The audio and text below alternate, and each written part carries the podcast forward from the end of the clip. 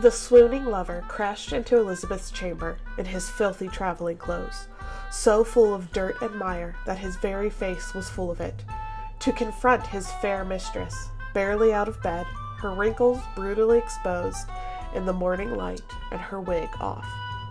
Lisa Hilton, the Renaissance Prince. The swooning lover here is Robert Devereux, Earl of Essex, and that wrinkled old woman is Queen Elizabeth I. Unsurprisingly, this incident marked the start of Essex's downfall. Prior to this time, he was the Queen's favorite. He benefited greatly from her favor and seemed to know how to keep it. She gave him money and power. He was a tireless flirt. Success did not become him, however. He became arrogant and just generally unpleasant to be around. Elizabeth was fond of him, though, so the other courtiers had to stay silent and wait. Fortunately for them, they didn't have to wait long, because he quickly wasted an opportunity. He should have kept in mind that Elizabeth regularly banished favorites from court for getting married without her permission.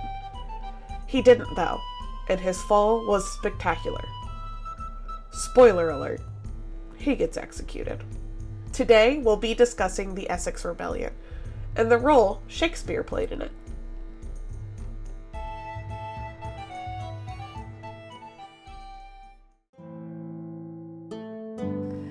Hello, and welcome to Breaking Bard, a Ripe Good Scholar podcast. I'm your host, Sarah, also known as Ripe Good Scholar in a growing corner of the internet. I'm joined, as always, by my husband Eli, Hello. who is trapped in the house with me, so we're gonna get lots of recording done. Yay! Yay, pandemic! Woo. Anyway, today we are going to have lots of fun because we're going to discuss one of my favorite failed rebellions of all time So, which rebellion is that? uh, the Essex Rebellion in Queen El- during Queen Elizabeth's later reign. So, Robert Devereux, the Earl of Essex, was Elizabeth's favorite later in life. He was related to Robert Dudley, her like well-known favorite that everybody's like, "Oh, they definitely slept together," even though they probably didn't, Okay. because she mostly had women sleeping in her bed with her every night. Nice. Not, not what I meant. her, her ladies in waiting. I remember that. I got for your birthday one, no, for our anniversary one year, I got you a book called Elizabeth's Bedfellows, and you were like, ooh. It's actually one of the sources I used. Well, there we go. Anyway, I can't remember if he was like a nephew or a stepson. Anyway, she met him through Robert Dudley, who was on the outs because he got secret married. Uh, You don't get secret married. No? You need the queen's permission for that kind of stuff. Did everybody need the queen's permission? I think all the nobles did. I don't think everybody did. Okay, so it wasn't like, I'd like to marry Jenny from down the lane. no, Thomas. No. Bad Tom. Yes. That's my understanding. By most accounts, he was pretty flirty with her. He was a lot younger than her, you know. By this point, she was this was in the late 1500s, early 1600s. Like she was she was getting up there. Yeah. So, I think she liked having the attention of an attractive young man. That's fair. Um and so he pretty quickly got a lot of titles, a lot of power, and a lot of money, and kind of got arrogant because of it. Which, for the most part, people just found him annoying. Yeah.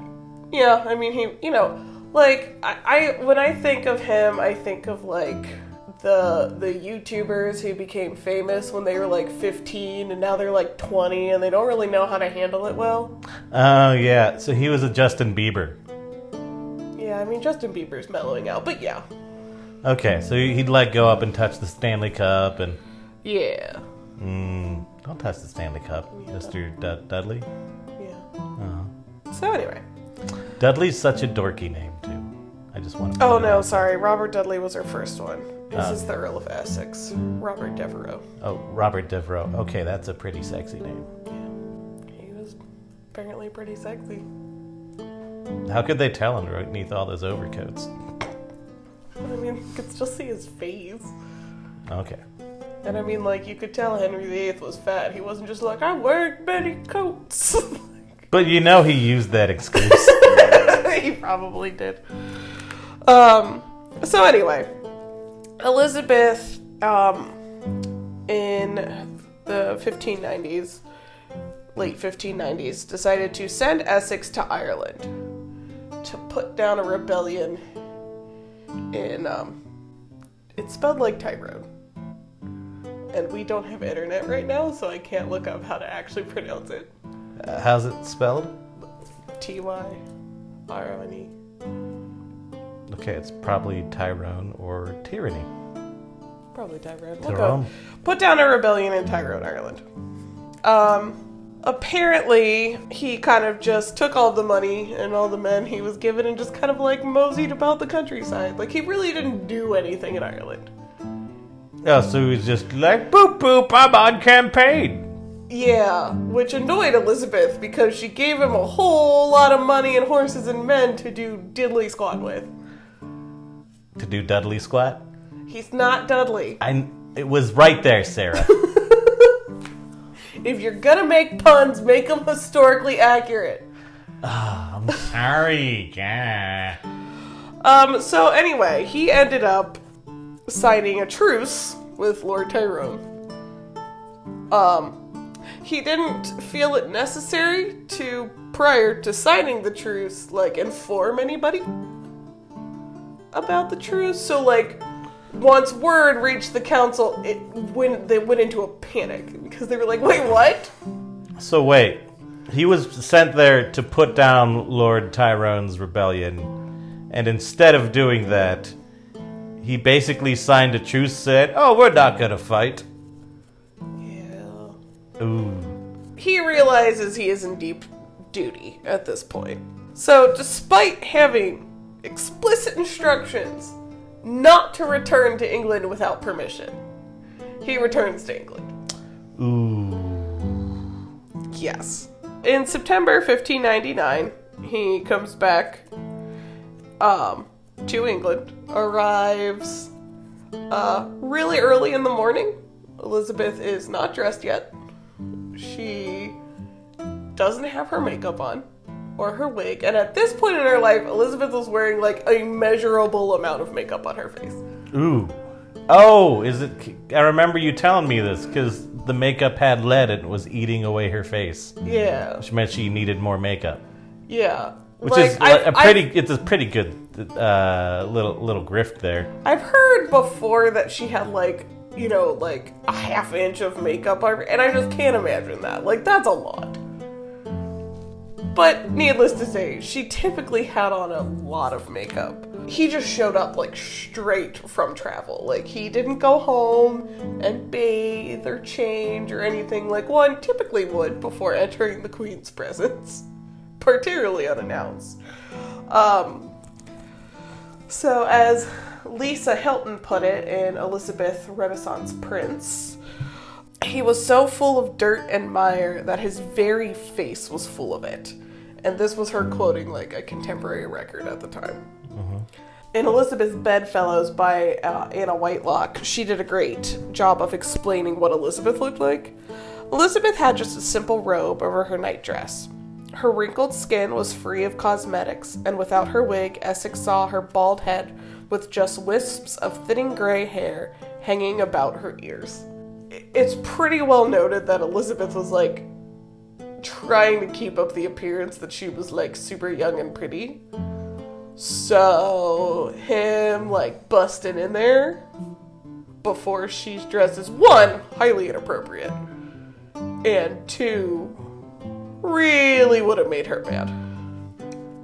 Yeah, that seems really dumb. So he apparently like throws himself at her feet, begs for forgiveness. She's trying to explain herself. Now, by all accounts, Elizabeth remained pretty calm, even though this was a potentially very dangerous situation. Because I mean, you have this dirty dude. Like, yeah, he was your fa- he's your fa- one of your favorites, but like busting into your room unannounced. He's not even supposed to be in the country, let alone your bedchamber. Like that could have been an assassination attempt. She didn't know. But she stayed calm and she told him just to confine himself to his chambers. Ooh, he, she wait, wait, wait. She sent him to his room. Yes. That's great. That's great. I want to reach the level of power where I can just tell politicians to go to their room. Go, go to your room, Essex. The next morning, Essex gets called before the Privy Council, where he is notified of the six charges against him. Oh, was that the Privy Council? Yes. Because you said Privy Council, and I know it was a slip of the tongue, but kind of like it better. he was sent to the Privy Council for sneaking into the Queen's bedroom. Not many people get called to the Privy Council. yes, he was sent. Uh, he was called before the Privy Council, um, where the six charges against him were read. Um, the most serious of which was disloyalty. Ooh. Yeah. So he was put under house arrest um, in the charge of Lord Keeper Egerton um, during this time. So he wasn't at his own house. Egerton? Yeah. What is with English nobility in the stupid names? I mean, it's not like they picked their names. Excuse me. First of all, a lot of their ancestors did pick their names. Oh, I don't know, dear.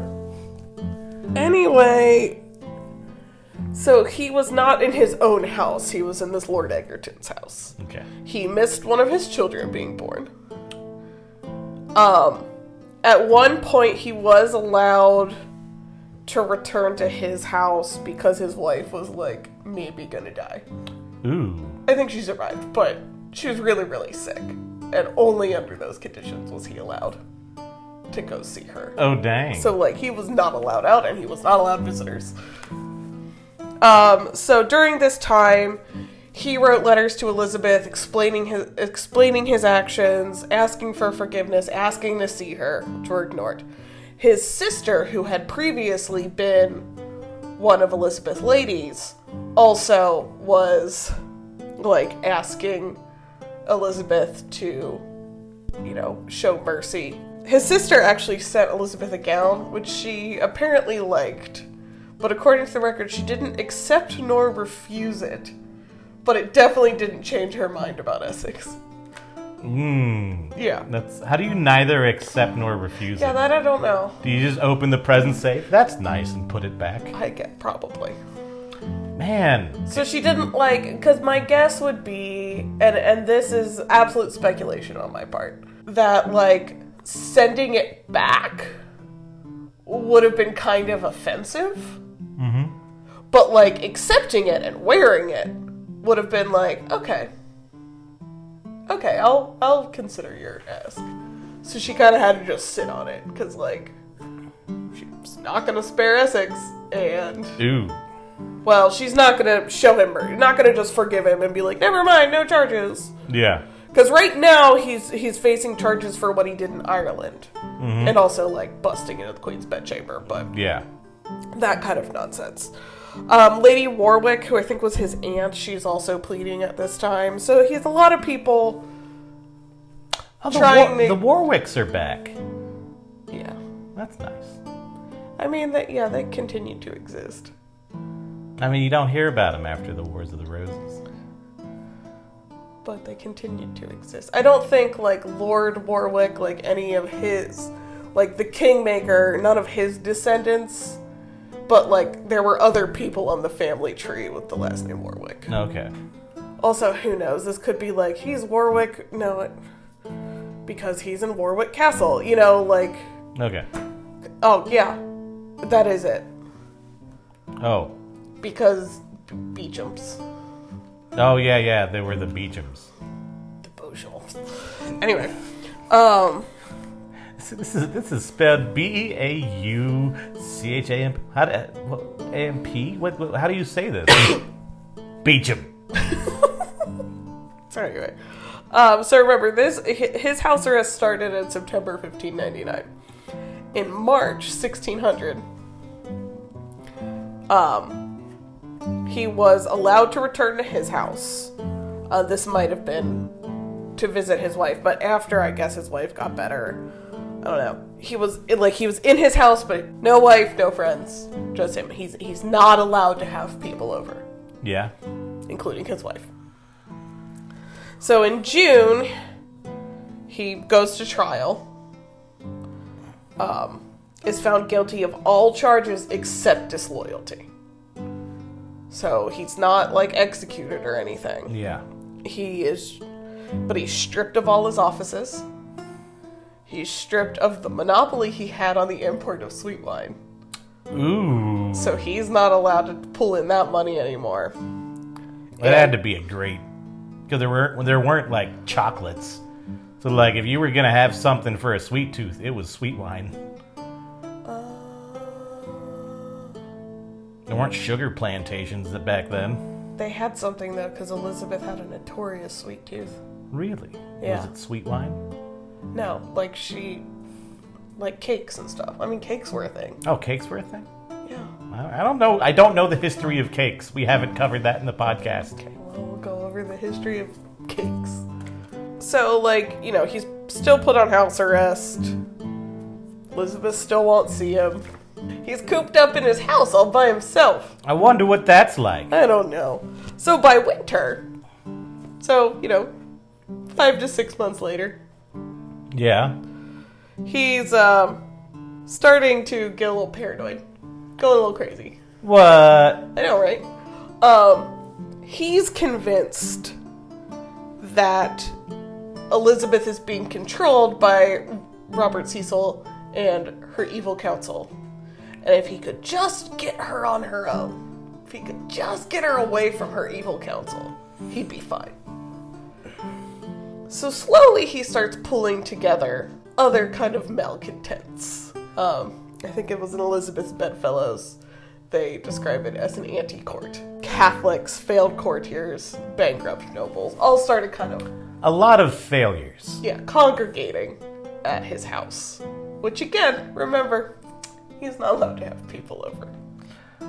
Uh, to be fair to him, isolation is notorious for driving people insane. Yes, I know. But anyway, it wasn't like the house was empty. Oh yeah, it was lots of servants. Yeah, he could have talked to someone. You can't talk to a servant, Sarah. You're right, I'm being silly. Silly Um, Sarah. In February of 1601, he ignored two summons from Parliament. Oh, that's gonna get you back in the Queen's good graces. Yeah. Well, so they wanted, they were summoning him because he was ignoring the order to not have people over. And they were starting to get a little Ah. concerned about this little group of malcontents getting together. So they wanted to know what was up. The first one he just straight up ignored. The second one he said he was sick. So, um, on the evening of February 7th, 1601, uh, two of his conspirators paid 40 shillings to the Lord Chamberlain's men to put on Richard II. Shakespeare's Richard II. Okay. They had to pay him to do it because they didn't think anybody would want to come and see it because it was an old play. Okay. You know, um, wasn't hot with the audiences anymore. But also, notably, the deposition scene was kept in. Now, for the audience, deposition doesn't mean that's when Richard II had to sit down with uh, someone to answer questions for a legal proceeding. No, this is when he was deposed, so he was no longer king. Okay. Now, did they not always keep it in? No, because the Master of Revels cut it because it could, you know, get some rumblings Oh yeah. You, amongst the commoners, and we can't have that. Now, again, this was an old play, so my guess is it was a little more like, eh. You yeah. know. So it was like This was pretty far in Elizabeth's reign, too. So I have to imagine that, you know, they started relaxing kind of the rules a little bit. You know, like, she's pretty secure at this point, yeah. looking towards, like, oh, I gonna name as an heir? Because I killed everybody. Um, or Mary killed some people too. So they d- just didn't like the idea of anyone showing any monarch getting deposed. Well, yeah. Um, and I think that um, Lisa Hilton and Elizabeth Renaissance Prince put it really, really well. The tragedy of Richard II is that of the dismantling of the king's two bodies, the gradual and brutal demystification of Richard's person until he is rendered a man as other men. The audience witnesses the undoing of a sacred fiction. Hmm. So, this idea of, you know, not just like there's a little bit of the God chose the king. England is a little less gun ho about the divine right of kings, but still, for the most part, the king is considered above everybody else. Mm-hmm. It was con- it w- could be considered dangerous for people to be like, wait, the king's just a dude. Oh man, I thought he was a tiger. Allegedly, from very early in her reign, Elizabeth had been comparing herself to Richard II. Um, because she did face a lot of grumbling and attempts on her life, you know, and questions as to her legitimacy. And, you know, as a woman, her ability to rule at all. Mm-hmm. You know, you know, the Catholics being like, oh, what if we didn't have a Protestant on the throne, though? You know, stuff like that. Yeah, yeah, a few things like that. So, um, they put on, they had the Lord Chamberlain's men put that show on in the Globe. The Lord Chamberlain's men did avoid any sort of punishment for this, which is notable because other playwrights and troupes were imprisoned and fined for spreading messages that maybe shouldn't be spread. Okay, so as part of Elizabeth's propaganda operation, she imprisoned a lot of the- theater troupes for not saying what she wanted, or for saying what she didn't want. Yeah, I'd say mostly saying what she didn't want said. But my guess is it was kind of like, oh, they paid us to do it. We didn't know he was going to stage a coup the next day. Oh, it's about so the play was tied into his a coup. Yeah, he was hoping to get the people like rally behind him by having, you know, the peons at the theater be like, I just saw a play where the king got deposed. This Essex guy is to depose the queen. He queen. really believed in art. he really did. Uh, it fails. So the next morning, he stayed. He's gonna stage his coup. Okay. Now, that night, he does find out that there was a barricade erected between um, uh, Whitehall and Charing Cross that would keep him from getting to the palace. Uh huh. Which that was his whole plan. He was gonna get to the palace, get the queen away from her council, and also take the tower. Because if you're gonna take London, you have to take the tower. Gotcha. It's just like rules. Rules for conquering London. Okay. So Rule if, one, take the tower. so if I ever want to conquer London, I got to take that tower. Yeah. Good luck though, even today. Especially yeah. today. Yeah, I think they've got guns now. I think it might be harder. I guess they had guns then. They've got better guns. That's true.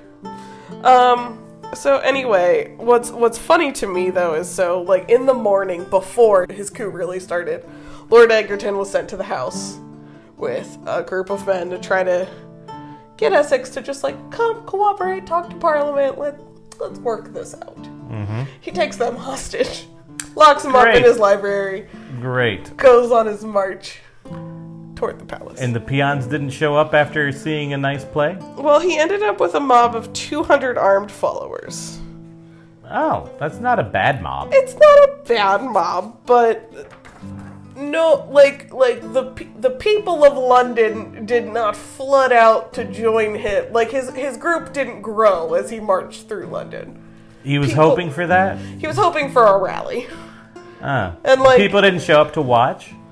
I mean, they probably like were looking out their windows, like, oh, but I think it kind of every because there was. I remember there was a barricade erected, so like everybody knew something was going on, and so You, you gotta imagine it's probably safer to just not. You gotta imagine the people whose houses were like right next to the barricade were inviting their friends over. Like, oh, something's gonna happen. Get the popcorn. Someone's selling. Someone's selling hot pies. Um, so they they headed up toward Ludgate Hill. They were they were trying to like go around to I think she was at Hampton Court probably at this point. I don't know. All the royals have like 15 palaces. It's really hard to keep track of. Um, so anyway, she's getting news that this is happening while she's at dinner. And apparently, all she says is, he that had placed her on that seat would preserve her in it. And kept eating dinner. That's pretty ball. Yeah, so she like zero F's given on Elizabeth's part. I think I said ball instead of baller, which is a weird thing for me to say. I don't, I don't, I wasn't paying attention here. Pretty quickly, they're squashed, scattered to the winds. It, it's really like a couple people of Essex Rebellion like did end up getting killed, Yeah. but like it wasn't any sort. It was nothing. Like it was just like and gone. Um, so Essex and a few of his followers retreat back to his house because their plan is to use the hostages to get mercy. But in a hilarious twist of events, the person that was tasked with staying there and keeping the hostages realized that like things were about to go south real fast and figured he'd get in less trouble if he just let the hostages go, so he just let them go. So like Essex gets back to his house and there are no ah. hostages for him to levy. That's great. This is the worst coup. It's like a Three Stooges coup. like it's just The only way it could have been better is if, like, the guy guarding the hostages was a spy and locked him out of his house. right. So Essex was arrested and taken to the tower. so, is, let me get this straight. So, we have a good timeline. He thought that he would rile up the people of London with a play that was an old play that no one really wanted to see anymore. So, it had been going on in the past and never caused a rebellion. Well, also yes, but the deposition scene was often cut. Okay. But, and then he thought, with these people riled up, me and my 200 dudes are gonna storm a literal fortress. Yeah. See, I think that's where he was counting on the rally from the people to take the tower and to storm the queen's palace. Because it's not like you could just walk into the palace. not how that worked. Uh, yeah, it's a fortress. so, and then when it stopped, or when, then when he uh, realized he was boned, his buddy had already let go of all the hostages. Yes, so he gets back to his house, his plan being to leverage the hostages for mercy. All he, like, he was probably just counting on the hostages keeping him alive Ooh. at this point. February 19th. Now remember, this all happened February 8th. Ooh. February 19th, he goes on trial. That's pretty quick. Yeah, well, I mean, you, you do a coup, they're gonna take care of you pretty quick. That's fair. Like, he, he didn't. He didn't steal some hot pies. Like, he tried to overthrow. Yeah, but hot pie makers were just making a bone then. They really probably. No, probably not. That was probably a terrible show. Like, more people were probably interested in Richard II than Essex, Essex super failed coup.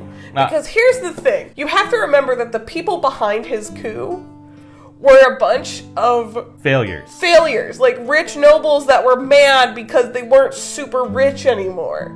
So this isn't really a cause you can get the people to rally behind. like like imagine, I don't know, Jeff Bezos being like, "What? I have to pay my fair share of taxes. The people will not stand for this." And like, yes, they will. Because like you know, at this point in Elizabeth's reign, the, the people of England, while obviously life was not great, they weren't at war. They were having pretty good stability. You know, all things considered, not a terrible existence Yeah. in general. So, like, they're probably not gonna risk their lives and livelihoods to get some spoiled rich dudes what they want. What? But I, but but but Sarah, I thought it was spoiled rich dudes who were the job creators. Well, not anymore. No, just kidding. Not in a, now. It's the queen that makes the jobs. it's the rich white women. Um, by all accounts, Essex remained rather rather arrogant during his trial. Kind of like he What? still wasn't taking this all that seriously. But I guess he was still like, nah, the queen likes me. I'll be fine. So, man, he really is like a YouTuber. Right? I'm like, Logan Paul Okay. is Essex. He's Logan Paul. Yeah, yeah. Gotcha.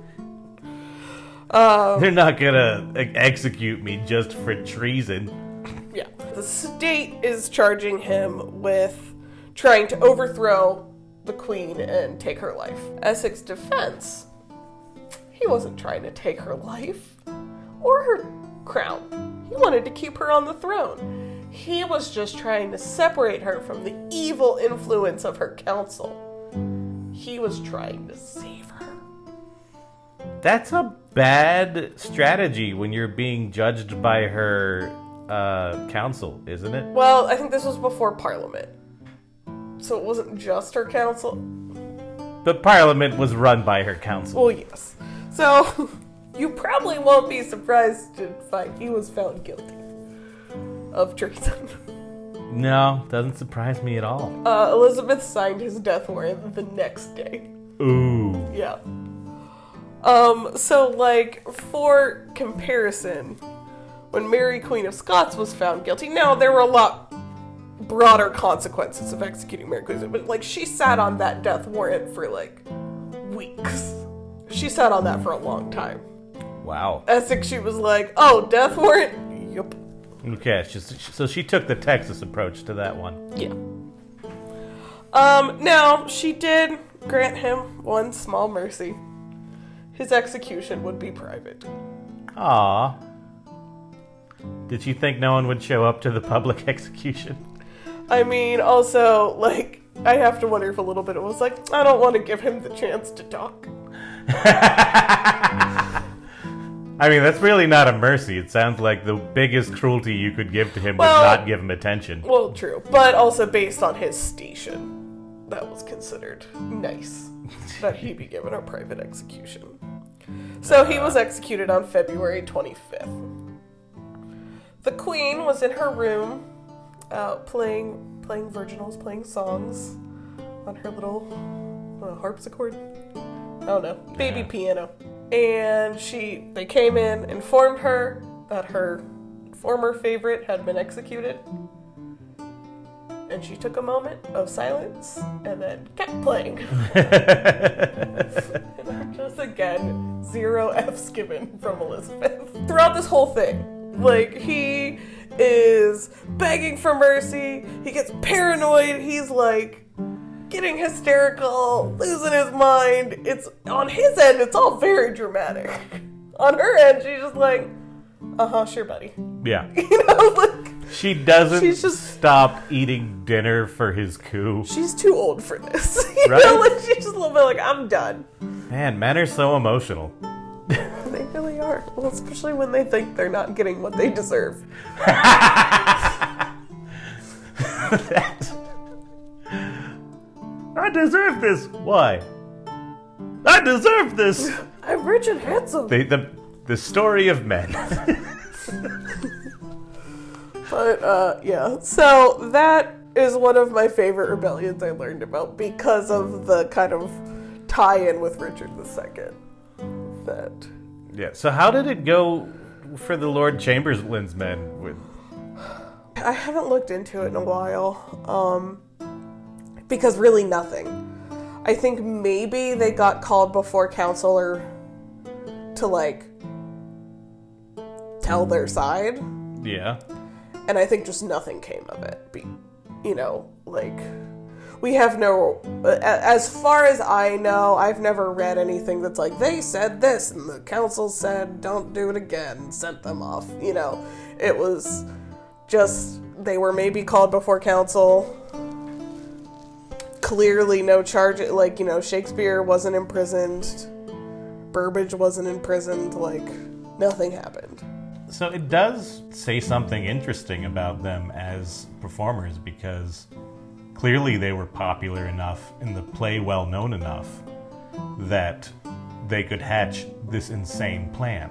So, as you know, popular entertainers, you can actually come to some interesting conclusions about them. I mean, yeah, they were definitely popular. They were definitely one of the most popular. Because I want to say, like, once they were the Lord Chamberlain's men, I think, like, eventually they were the King's men. And, like, that was, like, a step up, obviously. But, like, in terms of, like, noble patronage, they had one of, if not the highest Okay.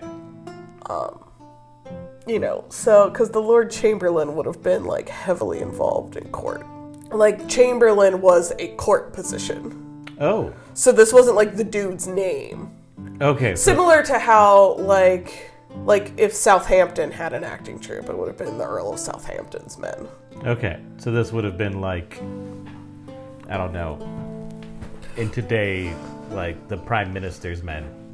Yeah, something like that. They they were well regarded for an acting troupe. And I think that's something I always want to kind of couch is that while Elizabethans enjoyed theater, court performances, theater seems well loved, it wasn't Respected. respect it wasn't like high art like it is now you know Okay, like yeah. now you get dressed up and you go to the theater and it's all a big thing you know like it was it was just entertaining Okay. i guess it was more like it's more like going to a movie Mm-hmm. you know like this was fun but you know and even then i would argue that like movie makers and actors get probably more respect than like shakespeare and his troupe did even Okay. being the highest of their group. But i don't know. Like i don't know for sure. That's my understanding.